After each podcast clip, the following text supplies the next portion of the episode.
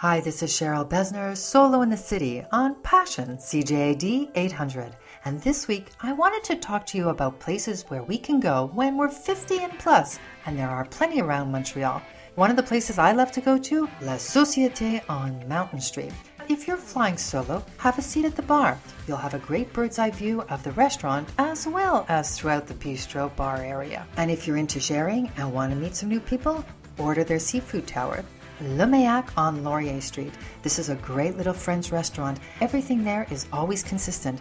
Again, sit at the countertop. There's always going to be an eclectic group of people around you. Now, if you like to cook, one of the other activities that I love is Bon Appetit. It's a bookstore on Victoria in the Westmount area, just below Sherbrooke Street. Sign up for one of their cooking classes. Chef Jonathan does all the preparation. You get to eat and mingle and meet a lot of new people. And also, the fun thing, you can bring your own wine there and share it with the group. Don't forget, on Crescent Street, Thursdays, one of my old favorites from when I was in my 20s is reopened, revamped, and shining bright.